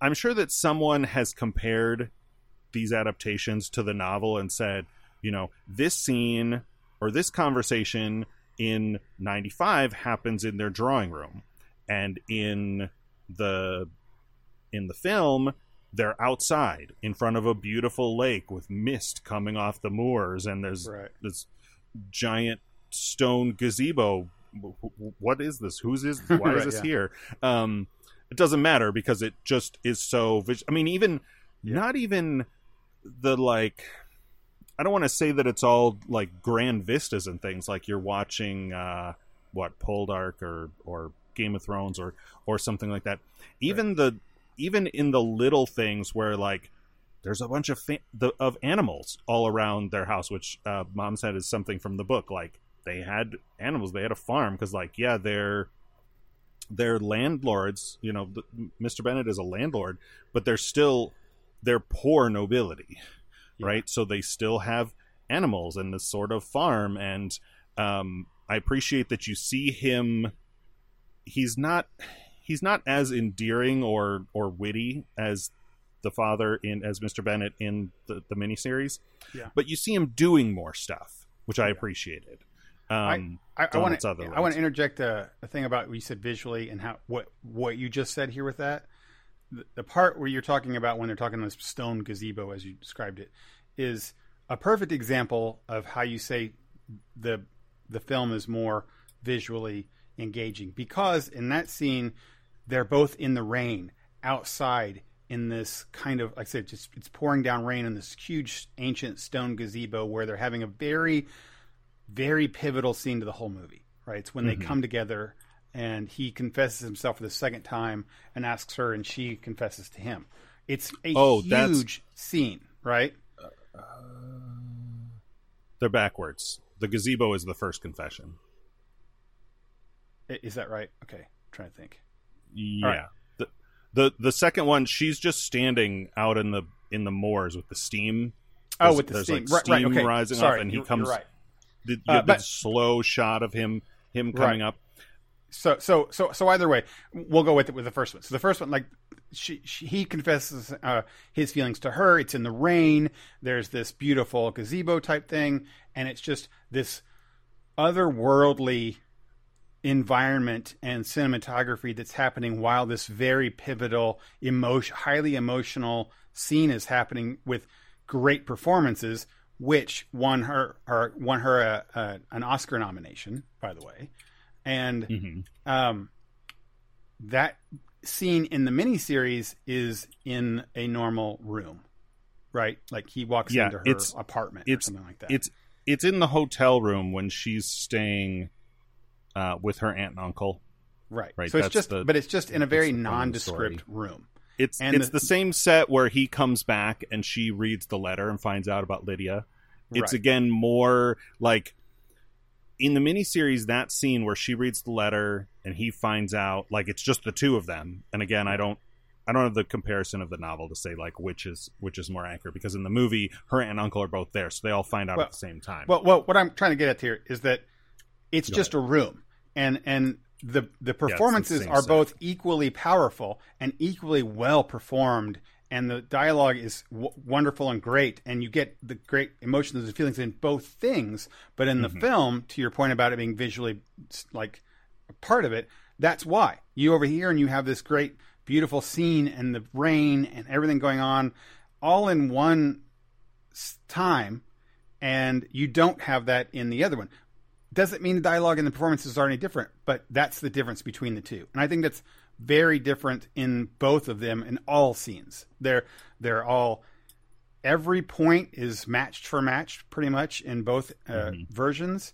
Every Story wise. yes, story wise, every beat is hit. You know, the performances are excellent by all of the characters and all the cast in both ver- of them. Very little changed in the text Right. of the script. Um, but a but, thing but that visual part that I was describing happens not just in there, that is echoed through all of the stuff. So in, whereas um, in the miniseries they might be sitting around the table and Mr. Bennett says something. In this one, he's walking through the house with the pig, you know that he, that he's going through, Mm-hmm. and, and that's with uh, servants walking around, and it's kind of a thing. So it's again they it adds such a visual component that the original just didn't have. To your point, being probably a budget, and the fact that they were stre- stretching their budget over um, five hours instead of you know with multiple cast, big stuff. It's supposed to just a two hour film. Um, Right, But that's I just wanted to highlight. That's what I was trying to highlight here is that your point of visual, but not necessarily making it in a this is a an important core part of the scene. It just enhances it in a different way. Yeah, I watched an interesting video uh, last week about the the miniseries I Claudius, which is an older is a BBC miniseries like from the seventies, um, where they're, they're because it's I mean it's considerably more low budget even than the 95 Pride and Prejudice. Like it's all a bunch of cheap soundstage sets. Like nobody is ever outside. Um, and they're doing so much more with the camera because they have to, right? It's like a play and then but a play with the camera as a character that's moving around and doing all this stuff. I don't think there's as much of that in the 95 Pride and Prejudice where the 05 is doing more like long dramatic cuts and you'll follow a person through the thing and I forgot that this was the movie where when they're dancing I mean so much of the dance is well is well done like Mm-hmm. she dances with Mr. Collins, and instead of him like flubbing up the dance, they set up the the the the dance conversation with her and Darcy that's coming by having him try to talk to her, but she because they're dancing and they're moving around, there are just these little windows where you can talk. Um, and that happens in the miniseries too, but in this one, like he keeps trying to talk, and she's here, and then she's talking to Jane, and then she's back, and then he's trying to sit, and but he just has a little window, and then when she's with Darcy, they're both like she's engaged, her attention is on him, and so there's a longer window where he can say his line and she can say hers, and they go back and forth, and then they do this kind of, I don't know. I'm sure that when I saw it, it was like, oh, that's really awesome, and now I see it, and I'm like, all right, that's kind of clever. Like, Well, it's not that- it's not another- magical to me, but they they do this thing where the the room is empty, right? They're dancing in a line of dancers, and they talk for a little while, and then the room is empty. It's a thing where I think partly because it's a movie with a larger budget, and partly because they're trying to tell the same story in a much shorter time That, that's that's what I was going to say. I they're say that- doing that. they they did things with the visual medium um that you can do in a novel right? Like you can describe right? Like she she talks to him and, and it felt as if there was no one else in the room right? You could just put that on a text. It's harder to do um on screen because you don't have narration but you can do what they did where now they're dancing in an empty room. And then as soon as the camera cuts behind one person's head and they bow and now everybody else is back. And you're like oh that's a like it's showing us Yeah, that's that, that's something that, as an example for the difference between there when you take gives things to breathe, and that's what I would tell people when they ask me the difference is one I would say the visual thing, as you pointed out, and the other one was this scene as a as an as a, an example that happens throughout between the two, is that in the miniseries we um, Jane talks to um, Lizzie about um, Mr. Wickham being assigned and you know not at the ball and why he's not there. And you get that in the miniseries where they come up and they talk and they have a conversation about it, and then she asks why, and there's there's banter back and forth, and then they have the dance, and they don't really talk in between there. They just show it's a scene of them all dancing, and there's not a lot of conversation there. So, um, as an example between the difference with time and how they do things is in the film, they take that same conversation and they fit it in the dance and they put it together. So it doesn't feel they still get the same information. They just, as you said, they don't they let it breathe in this five hour miniseries where they can have a long conversation about Mr. Wickham and then they can uh, go have a dance. And here they're doing it at the same time. And then everything is condensed. Instead of a, a banter back and forth about Mr. Wickham and why he would be there and reaffirming Lizzie's uh, feelings about Mr. Wickham and and Mr. Darcy and what they think, and then convincing Jane about that. She just they just say it in three lines, right? She'll say Right. like, "Oh, Mr. Wickham here. Why would he do that one?" And then he's like, "Oh, I guess he's going up north." He's like, "I don't like that." Like it's just all of the dialogue was just much more on point. Um, and I, for me, since we're kind of running over here on time, I th- this one's my favorite.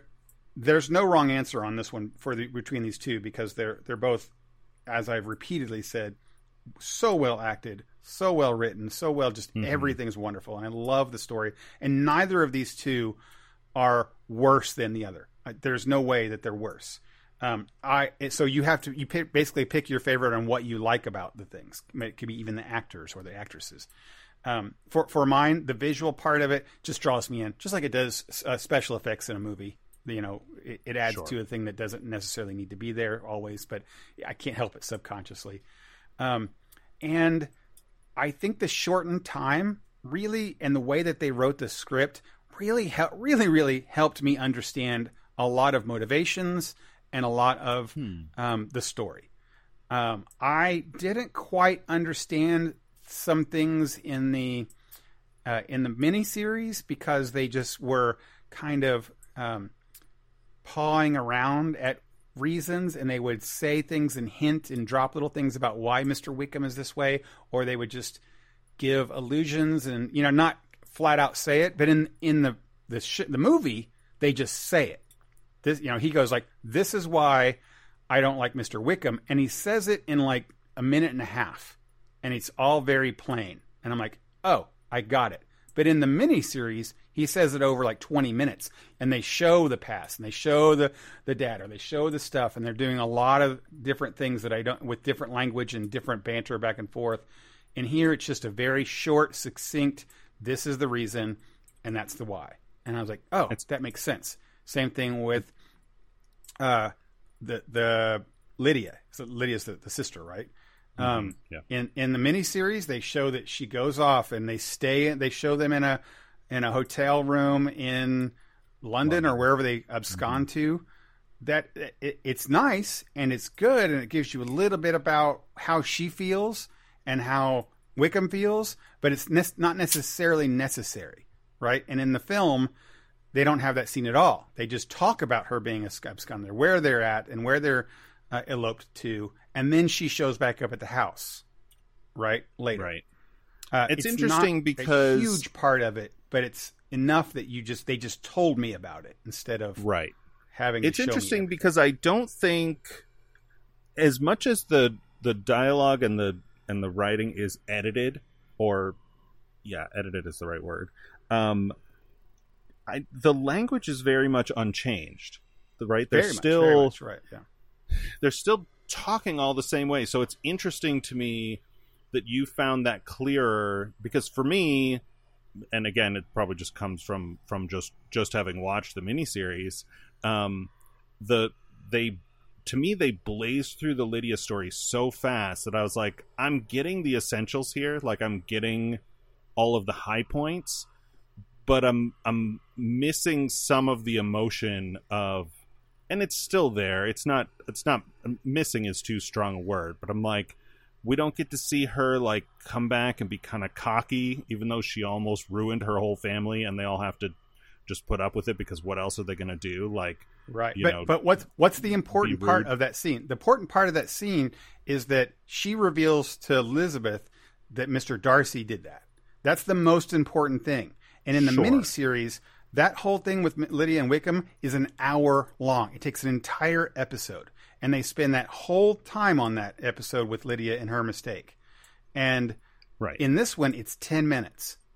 And because of that, they I knew exactly what was and I didn't get out of that Lydia stuff. There was a lot going on there. There was like her going to London in the miniseries and how they felt and how Wickham felt and and how Lydia felt and the mom felt and the sisters and how the dad was dealing with it. It was just so much and someone could say that that is all flavor and they're not wrong. But the important part of the story is that we're in the phase where Darcy is making up for the things that he felt he did wrong. And I felt that that was a little bitty couple line thing in that hour long episode of the miniseries. Whereas here, it was two, three minutes of the 10 minute scene.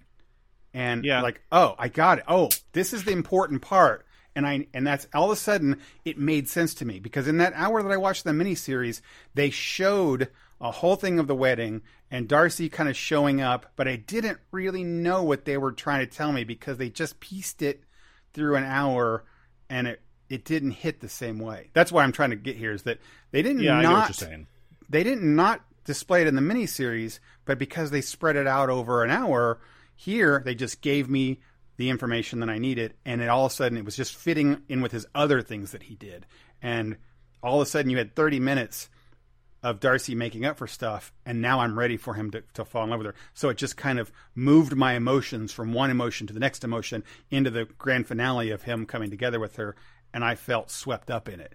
Whereas, Sure. whereas in, it took two hours in the miniseries to do. So it's not a it's not a bad thing either way. One, I would actually recommend watching the the movie fir- first and then going back and watch the miniseries so that you can get a much bigger breadth of things and let it breathe and see some things and watch the wedding and see Darcy do stuff like that. Um, Yeah, I know that I one, becomes the other.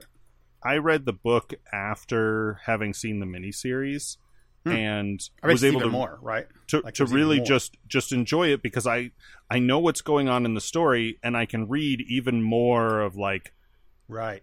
Mr. Bennet with his sick burns um, Great burns, right? in yeah. In, in the in the novel.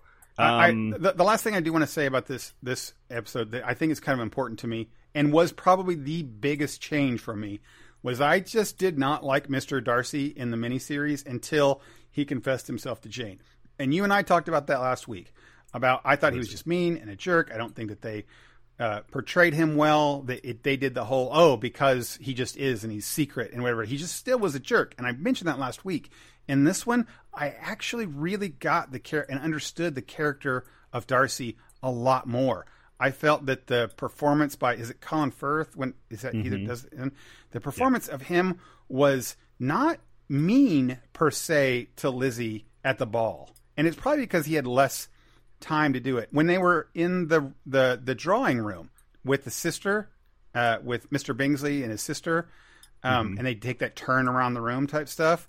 In that one, he was in the in the miniseries. He was kind of mean and curt and a jerk again, just a jerk the whole time. In this one, he really wasn't. He was matter of fact and said the things that he said, uh, but wasn't kind of just a jerk. Is the word to say.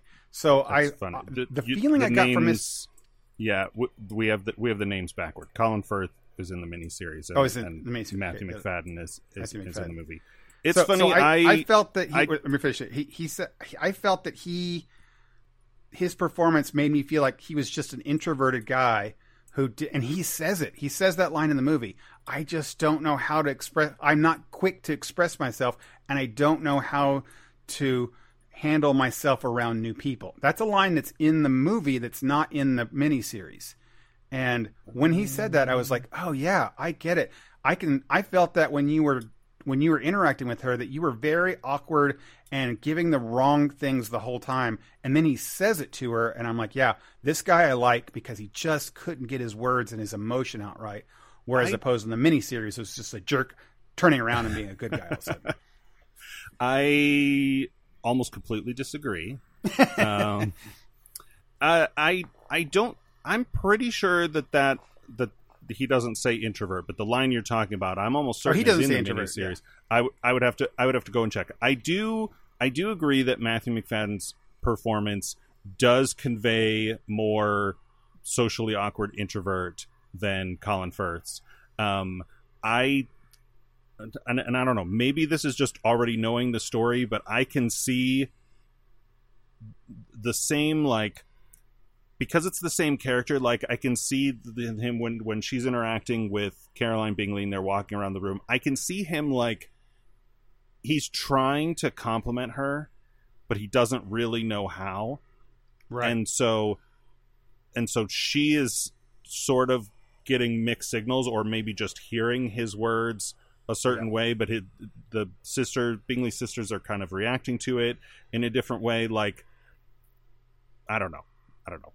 Yeah, Um, yeah. the- and and I only- got that on the second one. I think a lot more than I did the first. I think. yeah that's that's the thing that's the the big thing aside from the visuals that i will say for the movie is that even though it's the same text like the pacing um you know the accelerated pacing and the actors performances um give like the emotions are still there but but everything in the movie is so much more raw like people are more energetic and get dirty and they're for some reason getting wet all the time.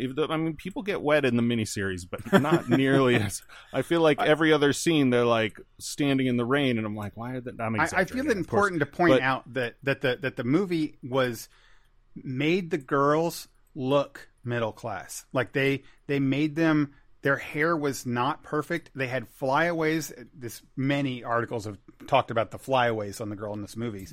Is that they they they did not have perfectly coiffed hair all the time or almost ever. And Lizzie showed up with like disheveled hair most of the time, whereas the like Georgiana and Bingsley's sister were always just like perfect movie quality all the time. Sure. Sure. Uh, so that Yeah, was just a wonderful job of the movie. that's that's part so like that's part of the visuals but just the there's there's so much the, the emotion portrayed in the film is so much more raw Yeah. while while still having the same writing which which gave it a kind of um realism that i that i really appreciated and i remember appreciate when i first saw it years ago Yeah. All right, so are we are we watching are we watching another thing this week, or are we doing the zombie thing? let's let's cut in between i think chronologically this is the right order because this started in like 2011 um we're going we're going way off the way off the reservation here because i want us to watch a youtube series um, oh, okay, all right. from i think it started around 2011 um called the lizzie bennet diaries Okay. Um, this is a modern retelling of this story in uh, like what we used to call vlog now would just call youtuber or or streamer but they're Yeah. it's like a youtube diary. I mean it literally is a youtube diary but it's in character right? She's doing it in character. Um i watched this as it was as as she was publishing as she was posting it. Um, I haven't seen it since. I remember it being really good, but it's still um, modern setting, so you get most of, you know, it's told in diary format. So you don't. I don't think. I don't think you ever leave her room, but once in a while you'll meet um, a couple of the other characters, and there aren't as many characters. Some of them are condensed. Like, uh, I I think the other two sisters, who are not super important to the story anyway. Mary and and Kitty Right. are gone. It's just the other th- the other two, um, and you never meet the parents. But anyway, Yeah. I don't want to spoil it. Um, I don't remember how long it is, um, so we'll see if we watch some of them and get to like okay this has been going for like three hours and no, I don't I don't think it's super long because I think they're probably like ten minute episodes or something. But um, we'll see. I just thought it would Okay. be. I mean, just like the, zo- the the zombie one, aside from being zombies, is still in the same time period, um, sort of, uh, where this is it's modern but not as. I don't think it deviates as much as like uh, Bridget Jones's Diary, right? Which is a modern. It's like it's like how Clueless is an adaptation of Emma. It's just really, really different. Yeah. Um. So yeah, that's Okay. Cool. We'll do that. okay. Well, we're geez, almost two hours here, but it's got me going on Pride and Prejudice, and then we had to talk about Star Trek and Baldur's Gate, two of our most big long topics. Um. Okay. Uh, where's my notes here? You've been listening to the Front Porch. This is episode 312. Thanks as always to our friends at LRM Online. Check them out for reviews on things. If you want to reach out to us and tell either of us everything we're wrong about, whichever is your favorite adaptation of Pride and Prejudice, you can do that via email. Our address is frontporchpod at gmail.com, or you can go to our website, frontporchpodcast.com, and find contact forms there where you can reach out to us. And I'll put a link to the YouTube series that we're watching this week, next week, this week, whatever. Um, if you enjoy the show, please consider subscribing on the podcast of your choice. And while you're there, if you leave us a review, we always appreciate that. It helps out a lot. As always, thanks so much for joining us. And until next time, I'm Dennis And I'm Michael. for the front porch. Night, everybody. See you next time.